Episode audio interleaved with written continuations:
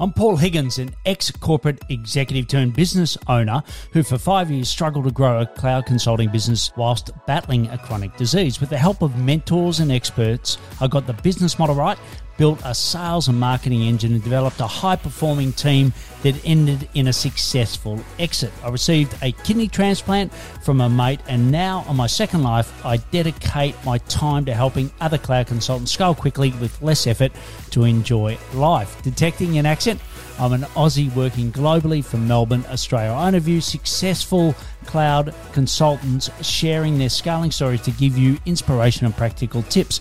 I have dedicated experts four cloud consultants on the show to save you time and money by working with the right people. If you want to scale quickly with less effort to enjoy life, you're in the right place. Let's get started.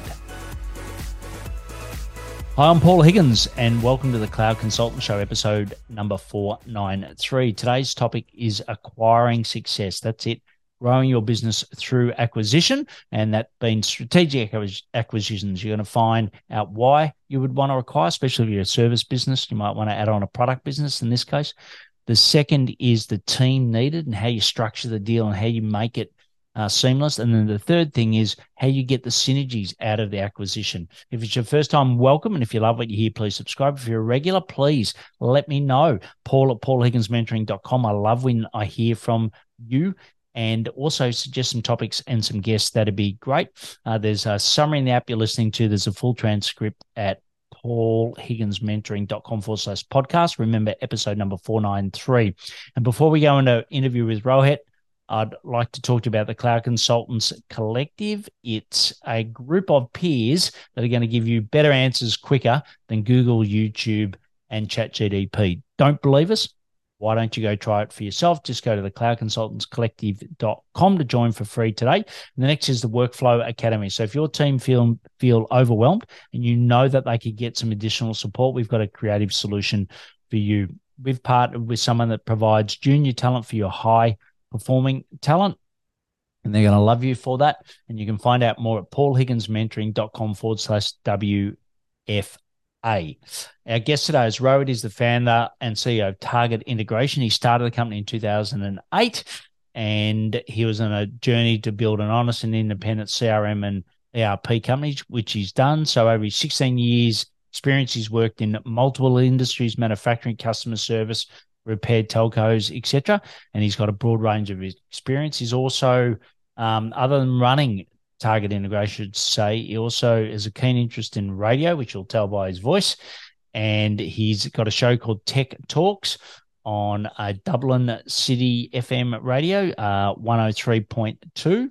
And he's also on the steering committee of Ireland India Business Association as well. So, what I'll do now is hand you over to Rohit from targetintegration.com. Great to have you here, Rohit.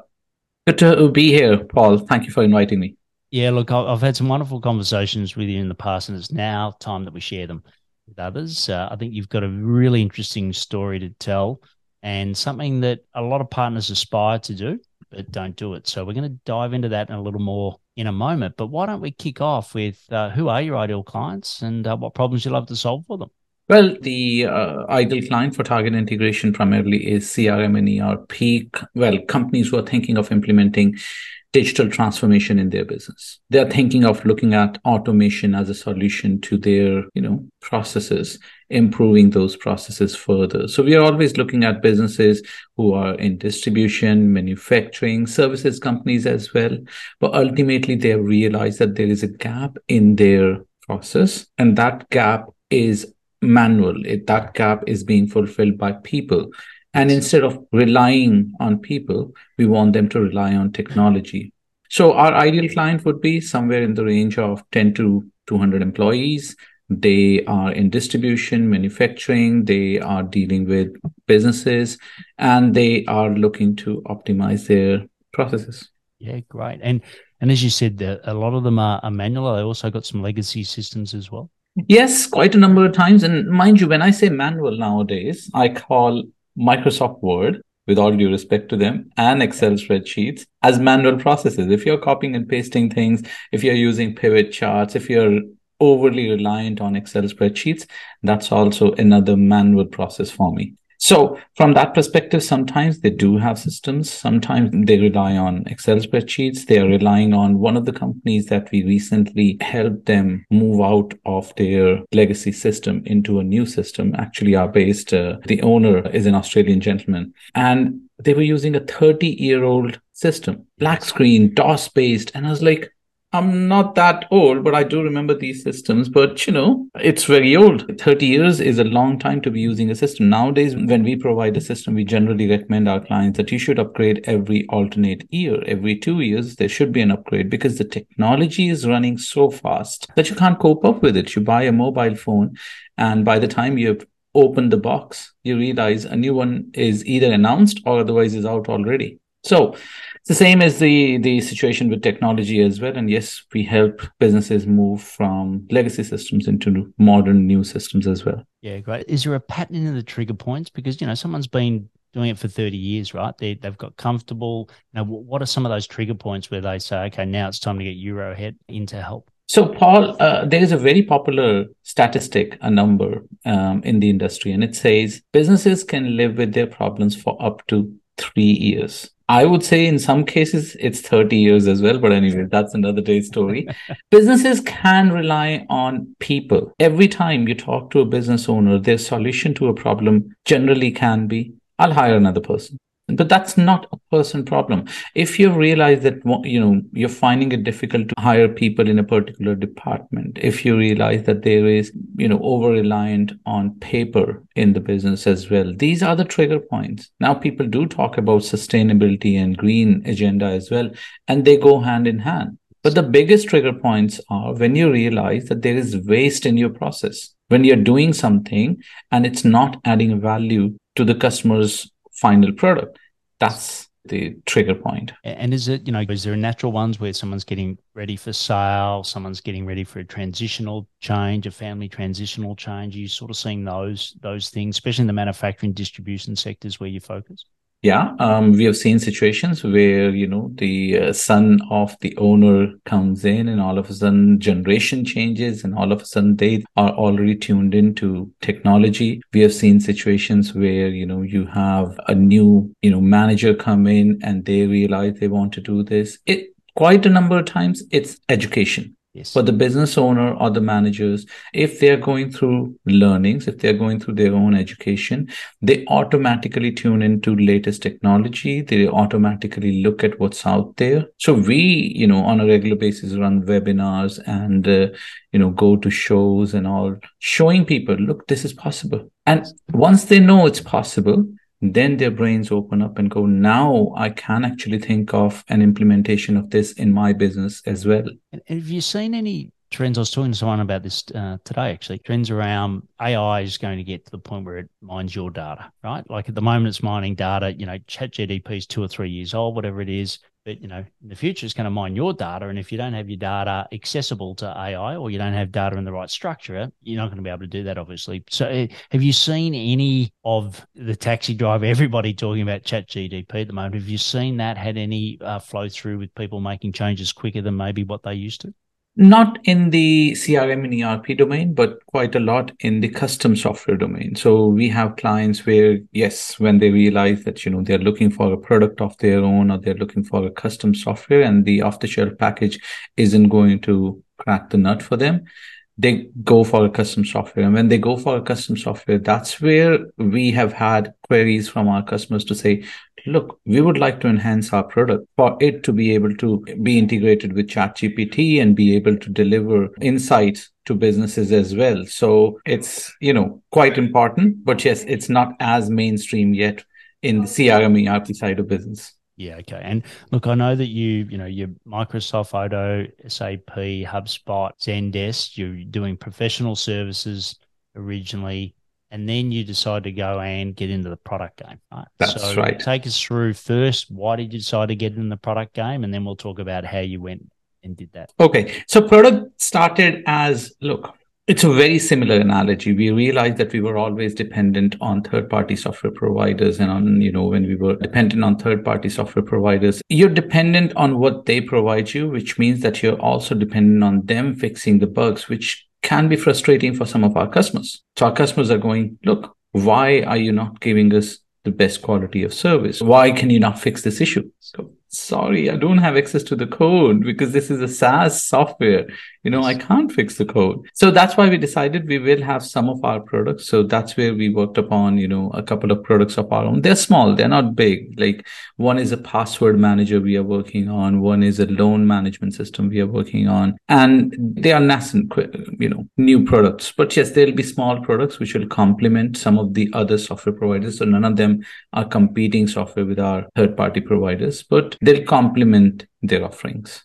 Yeah, great. So so you start small, all of a sudden you go and buy a if I got my numbers right, 130 person business. So where does it go from start small to I'm going to go and acquire another company to speed up the mix of services versus product? Yeah, um, I think product we haven't exploited it as much. We, you know, quite young at that. Services wise, because we are a services company, we decided last year that we will acquire a company to expand our reach into other geographies. Now, mind you, it wasn't significantly different from what we were doing anyways. We were always in Birmingham in the UK, and we decided we are going to acquire another business somewhere in the region and found a company in uh, Oxford. And we, you know, had a chat with the business owner, spoke to them about their ambitions, their targets, and everything. And there was quite a lot of alignment between what we were doing and they were doing. And how did you originally find them? This was through, you know, networking events. Another friend, another colleague in a at a networking event mentioned that there is a company if you would like uh, to talk to them and i was like okay well we never thought about it but yes we'll consider and this thought actually brought us further back into it and was there a broker involved or were you just direct as I said, the, the, the gentleman is a friend as well, but yes, you can say he's a broker. But yeah, uh, we did pay brokerage and everything. But he's a good friend as well at this stage and helps me on a regular basis. Yeah, okay, okay. And if you had your time again, would you use a broker again? Yes, I think they make life easier. They actually take quite a lot of complexity out as well. It's uh, pretty much, you know, having that possibility of somebody who can speak the language, you know, like in our case, we were very new to it. So we realized that, yes, we can't do everything ourselves. The person can be connected to both sides as well. So that person easily was able to communicate with the other side on some of the terms that we wanted to get into the contract. And uh, same way, with us as well. They were able to speak to us simply and say, look, probably do it this way. Okay, might as well. So I would definitely say a broker is recommended in any transaction like this. Yeah, great. Well, look, I think uh, if you've listened or watched this for, long enough, you know that you know I had an exit in 2019. It was quite a small exit to the ones I used to do in in corporate. In corporate, we used to get top advisors in and we'd have data rooms, and it was like a mad, mad, chaotic period of trying to validate all the data. And to be honest, most of it was just a waste of, of time and, and effort. For you, what was sort of the couple of key things that you were looking at from a, mm. a due diligence point of view that you really wanted to make sure you got right? Yeah, in the due diligence side of things, we wanted to make sure that you know there weren't any pending, as I say, skeletons in the cupboard type of situation where you know there weren't any pending cases there weren't any legacy customers which may cause issues any pending projects which may be you know issues as well. Now in services business i don't know if you guys know but yes i'm sure anybody who's involved in services business know the fact that yes there are uh, accruals and prepayments. Somebody has prepaid you for a project and you have to deliver. And that became kind of a, an interesting concept for us. We had to check in you know thoroughly for that as well. And other than that yes it took us two to three months to get all of these things in place. And quite a number of people told us later on that actually it wasn't too bad of a life cycle of the deal type of thing. So you know two to three things i would say definitely check legal stuff. Your uh, solicitors your advisors will do that. Um, financial stuff your accountant will do that. And third is just common feeling. Biggest thing for us was Tim, the previous business owner, and me, we were able to chat, we were able to talk comfortably about things. Yes, yes. It goes long way. Believe me, we are still, you know, um, Tim is still working with the business, and uh, we are still growing the business together. And it becomes really important when the difficult time hits after the changeover. So I would really say yes, you should be able to communicate freely with the with your counterpart in the business before you acquire anybody else. And then certainly, you know, talk as much as you, you feel comfortable. But was it a an immediate buyout? Is there an earnout? Like what, what was the structure that you had given that Tim continued with the, the business? I'm not sure if uh, you know I can give those details, Paul. It's okay. As to I be said, honest, it, so you, don't have to, but um, the structure was structure was agreed and it worked, and the person stayed. That's normally means there's. there's that's it. That's it. Exactly. So Tim has stayed there. He's supporting us. He's growing. He has taken the role of a sales director, and um, we are growing the business together. Let's put it this way. So that's the most important thing. And was there anything you found out once you had the business that you wish you had known earlier? Yeah, a little like, you know, there were always things, but just I think what I realized was there were some key people who were there and there was, you know, some over reliance on them. So that's where, yes, having said that, we don't have changed our decision. We knew the team will change. We knew the change was coming. They knew the change was coming. So it was expected. Can I say, were there any surprises? I wouldn't expect. No, I don't think there were any surprises. Now, mind you, we have only acquired one company so far. Yes. So we are new into this as well. But yeah, in general, happy with it so far. Yeah, that, that's great. Look, uh, I must admit, in corporate, we I was involved, unfortunately, of used to buy companies, but also used to have to go to run a company that was purchased. And uh, mm-hmm. you know, some of the gaps that were found post acquisition were uh, quite alarming. Um, I won't go mm. in publicly and, and say them, but yeah, it is is a lot more complicated. And and as far as the customer communication, like you know, how, how did you communicate the transition with with uh, customers? So we did quite a lot of. So we did two webinars. We did an email, a letter to all the existing customers. Then we did two closed webinars for them as well. And once this was all done, then we announced it in public. So they were told beforehand so that they did not get the surprise. So they were informed beforehand that this change is coming. We also spoke strategically about the strategic alliance between Target Integration and Elberon first before talking about an acquisition. So made it easier for them to understand and handle overall. So and most of the customers took it fine. You didn't lose too many no. clients? No. Right. Because of the transition, no. We we did lose some of the clients, but not because of the transition. Yes, yes, yeah, by choice. so, and as far as you know, if you look at synergies, as far as cross sell opportunities, was there opportunities to sell services into the base of customers that were there? Yeah, so the customers who were there were custom software customers as well as SharePoint. We don't do, we didn't do SharePoint before, but now we are able to do SharePoint. So cross selling opportunity came this way, yes. as in all of a sudden, Elberon's services were applicable to Target Integrations customers as well. And from our side, there, we are still exploring that. We haven't picked very many. Don't forget, from a chain perspective, we always think people should go for an off the shelf package first, and then they should go for custom. So, from a schema of things perspective, you should only go for a custom software if you can't find something off the shelf. And also, of course, if you're thinking of building something which is niche and you're going to be a product company yourself. So we have a few companies where we, uh, when I say we this time, you know, I say Elberon, the product developers. So we are developing products for them. And they are the companies who are looking for custom software. Yeah. They are not looking for an off the shelf package because they want to sell this further. They want to resell this package further. And you said it's your first. Will this be your last? no, it definitely won't be the last one. It's the first one. It gave us the confidence. It gave us the experience. We are actively looking for, uh, you know, acquisition opportunities and more than acquisition i would call them collaboration opportunities we did realize as soon as you know the acquisition came in there was a freshness in the organization. There was you know team felt oh yeah we are making progress. And then you know elberon's team felt as well wow there is change coming so we'll be able to progress further and there are opportunities for everybody in the organization. So it won't definitely be our last one. We are looking at active opportunities further in the uk we're looking at expanding our base in the us and in Australia as well. So we will be looking at opportunities of software development companies, SME, CRM, ERP implementation companies, digital transformation companies who, you know, would like to join the TI group and they would like to work together with us. We are not in the kind of game of acquire them, anything of we are not venture capitalists. Let's put it this way. We are looking at collaboration opportunities under one brand name so that you know there is a good relationship synergies between the organizations which can be exploited properly yeah yeah excellent. And and as far as the branding right did you bring it all under one umbrella? Did you keep it separate? Tell us a little bit about that. Mm, very good question. An initial thought again coming in raw. Yeah we should actually rebrand them. But then i realized no why? Because think about it. Their brand is stronger in their geography. People know them as Elberon. And yes, Shakespeare once said, What is in the name?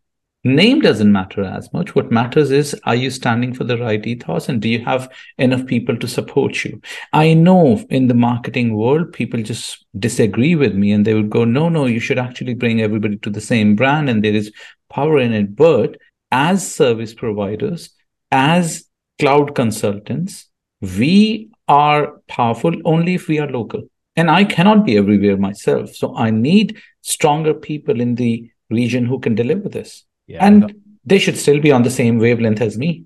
Yes. Uh, look, I, I, totally agree. Having having gone through once again my corporate background where we used to try to, you know, uh, well, Coca Cola tried to put its print on everything. So everything we used to buy, we had to change brands and just all of the wasted effort and time and, and, and, what have you. And I know also when, you know, if you are looking to sell your business and you think that your brand's worth something, it's, it's actually really not. So, and not many businesses on their, their asset register has, you know, uh, a large amount of, of money on the brand. Like you said, it's the relationships that you build and it's the referrals that matter a lot more what the, what the brand is. And uh, you've only got to take some of our biggest brands in the globe, and you're like, well, why would you ever call that again? That brand? and the answer is probably no, right? So uh, look, I, I, totally agree. And as far as the the mix of you know from a, a profit point of view? Like, is you know product businesses it turning out to be more profitable than the service businesses? Are they even like what's sort of been your experience at the moment in the in the? Mix? We are very young in the product space. I think product business is nowhere compared to the services business. I would love for it to be bigger, but you know we are yet to push that brand out properly. Now, just one thing I would definitely say, Paul, from the brand perspective I think some brands are too strong. And then, yes, you can, if the brand is stronger, the revenue will be stronger anyways. So on the product space, no, we, it's not comparable as yet at all. Services are definitely stronger than products. Yeah. But on reflection, is there mm. anything you would have done materially different knowing that this is your first and, and having gone through the experience? Well, we have done an analysis of the way things went. And yes, we like the approach. You know, we met everybody, but yes, on a regular basis, I was advised that this wasn't a conventional acquisition. This wasn't. Generally, it's like, you know, employees are not a part of the acquisition. But this, in this case, they were. They were brought in, they were told about it long before the acquisition actually happened. I've been told that this is not conventional um, in the acquisition space. I would love to see the other side before I can say that, you know, what we did was right or wrong. I haven't seen, I don't have enough experience to say whether this was perfect or not. But yes, it went well. We were lucky, thankfully. Yeah, and, and I think you know that meeting of the minds that you spoke about. I think that's really important. If you really understand, whenever we used to do acquisitions, the first thing we did was their side, right? So mm. really understand their side as to why they're they're selling the business. You know what's in it for them. Really understand it, like you would with any business relationship, right? So once you understand that, it makes it a, a lot easier. Mm. And uh, I think that's certainly one thing. The other one is for one of my clients, we sold the division of his business off and they tried to keep that quiet. And, uh, you know, in a small business, it gets out, right? There's the photocopier, there's the, you know, whatever, there's the email that goes around. so I think it's very difficult to keep it uh, completely quiet. And I think you know it's it's always a risk because we're always told that have multiple options, i.e., you mm. do not know whether it's going to go through. A lot of a lot of mm. these mm. fall over, so mm. know that. But I think everyone's mature enough to know that well, that's that's the game, right? So if you tell you exactly. that, I think the the risks are pretty low. Yeah, and they come along as well because later on they are the ones who are going to you know run this for the new team as well. So it's important to bring them together. Yeah, correct. I suppose an analogy is like parenting, right? The more you involve your children, typically, the, the better it's yeah. going to be. It's the same with with employees. Well, look, I'm glad it has gone well to to date. I'm glad that you're, you know, this is your first of many, and and thanks for coming on because we haven't had anyone on the podcast, and this is you know uh, episode 493 that have gone through an experience like this. So it's great, and we hope to have more people on as as you have success and get inspired by Rohit's journey. So what we're going to do now is go to the rapid fire, where I'm going to ask you four questions and get quick, rapid replies. So the first one is, what are some of the daily sales habits that you do to grow target integration? Marketing. On a regular basis, I get involved in marketing and, you know, my personal LinkedIn is buzzing as well. Yeah, great. And I believe you've got a good YouTube channel as well. We sure do. So on a again weekly basis, we go okay. Well, there should be a video going out on a weekly basis. More demos, more videos. We have a wide range of product that we offer as well. The biggest difference between us and uh, all the other organizations is we don't sell the agenda. Apologies, you know, our vendors sometimes don't like it, but I always tell that look, we are on the side of the customer. The customer is king, and if the customer has a problem, I want to hear that problem before I go, look, you should take paracetamol or you should take antibiotics. You know, you need to understand their problem and then go, okay, well, you need Zendesk or you need SAP or you need Odoo. And yes, our marketing is very important. Yes, we have a very popular, very good uh, YouTube channel of course, called Target Integration as well. Um, so check it out. And yeah, you'll see there are good, useful guides there. Yeah, great. And we'll have all the links in the show notes for that. So the next one is uh, where do you go to seek more knowledge?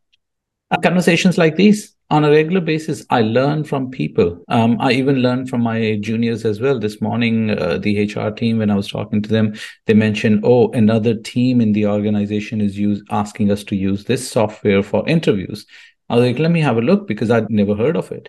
And then I learn. So you you try and learn from everybody that you come across. You try and take their experience. Even you learn from interviews. So many like you know recruitment interviews. You you you're hiring people, and when you're trying to understand them, you try and ask questions and be intrigued about their life, and then you learn from them. So knowledge comes, you know, if you're seeking for it. Brilliant, brilliant. And the, next one is what's one wish we could grant targeted integration? Uh, target integration should launch its IPO soon. brilliant. Well, you've got the early uh, oil on it here. And the last one is, you know, we're not, we've talked about the acquisition a lot today, but just in target integration's journey, what, what do you know now that you wish you had known earlier? How to read a P&L statement. it's as basic as that. It's as basic as that. I'm an engineer by trade. So when I started the business, it was like, yeah, let's start the business. As a you know sole consultant, you start running the business, and then you come across a stage that look, I have eight hours in a day, out of which I do need to take care of probably three hours in admin and rest of the stuff. So I only have billable five hours. And how can I grow with that? So then you start reading your P&L statement, you realize, look, what is working? And then you start hiring one, two people. The second, if you would have asked, probably I should have said, you know, once I started reading the P&L statement became apparent. But how to train people up, how to bring people to the same level of consultancy as you can deliver is also another important bit. I think that's that's brilliant. I'm pleasantly surprised just how the, the financial literacy within this industry. You know, I came from an industry, Coca Cola, 150 years old. Like, you know, we were absolutely drilled. I, I did a bachelor's accounting at university, so I know a little bit. But at Coke, we were just constantly hammered on the numbers. It was uh, incredible. Whereas a lot of you, and and I'm sad to say, you know, you listen to Rohit you know, thinking about P&Ls and cash flows is you, are probably underpaying yourself, right? And I think most owners of businesses do. And uh, when people come to me for growth, the first thing I say is you got to wipe your debt and you got to pay yourself a commercial yeah. wage. And they're like, I can't afford it. I'm like, yes, that's why we're here to grow your business, right? So um, I think for you, uh, do that, whether it's your accountant or uh, reach out to me at paul at paulhigginsmentoring.com and I can certainly help. But uh, Rohit, brilliant having you on. We'll have all the links in the show notes and uh, have a great uh, day there I'm in the UK. And uh, I hope the sun is shining. Thank you, Paul. You have a fantastic day as well, and speak to you soon, or evening, I should say. yeah, thank you. Bye. That was a great interview by Rohit. What a wonderful guy. Uh, great experience. Reach out to him if you want to know more knowledge because he's very, very uh, open and generous. But also, if you think that you'd be a great company to collaborate or partner with, or maybe an acquisition target for him, certainly reach out. Why don't you share it with some friends as well that are thinking the same thing? They'll think you're a rock star. Uh, check out our solo shows. Don't forget scaling your cloud consulting business. There's a blueprint that's going to help you do that at paulhigginsmentoring.com forward slash blueprint and take action to make your ambitions a reality, just like Rohit has done.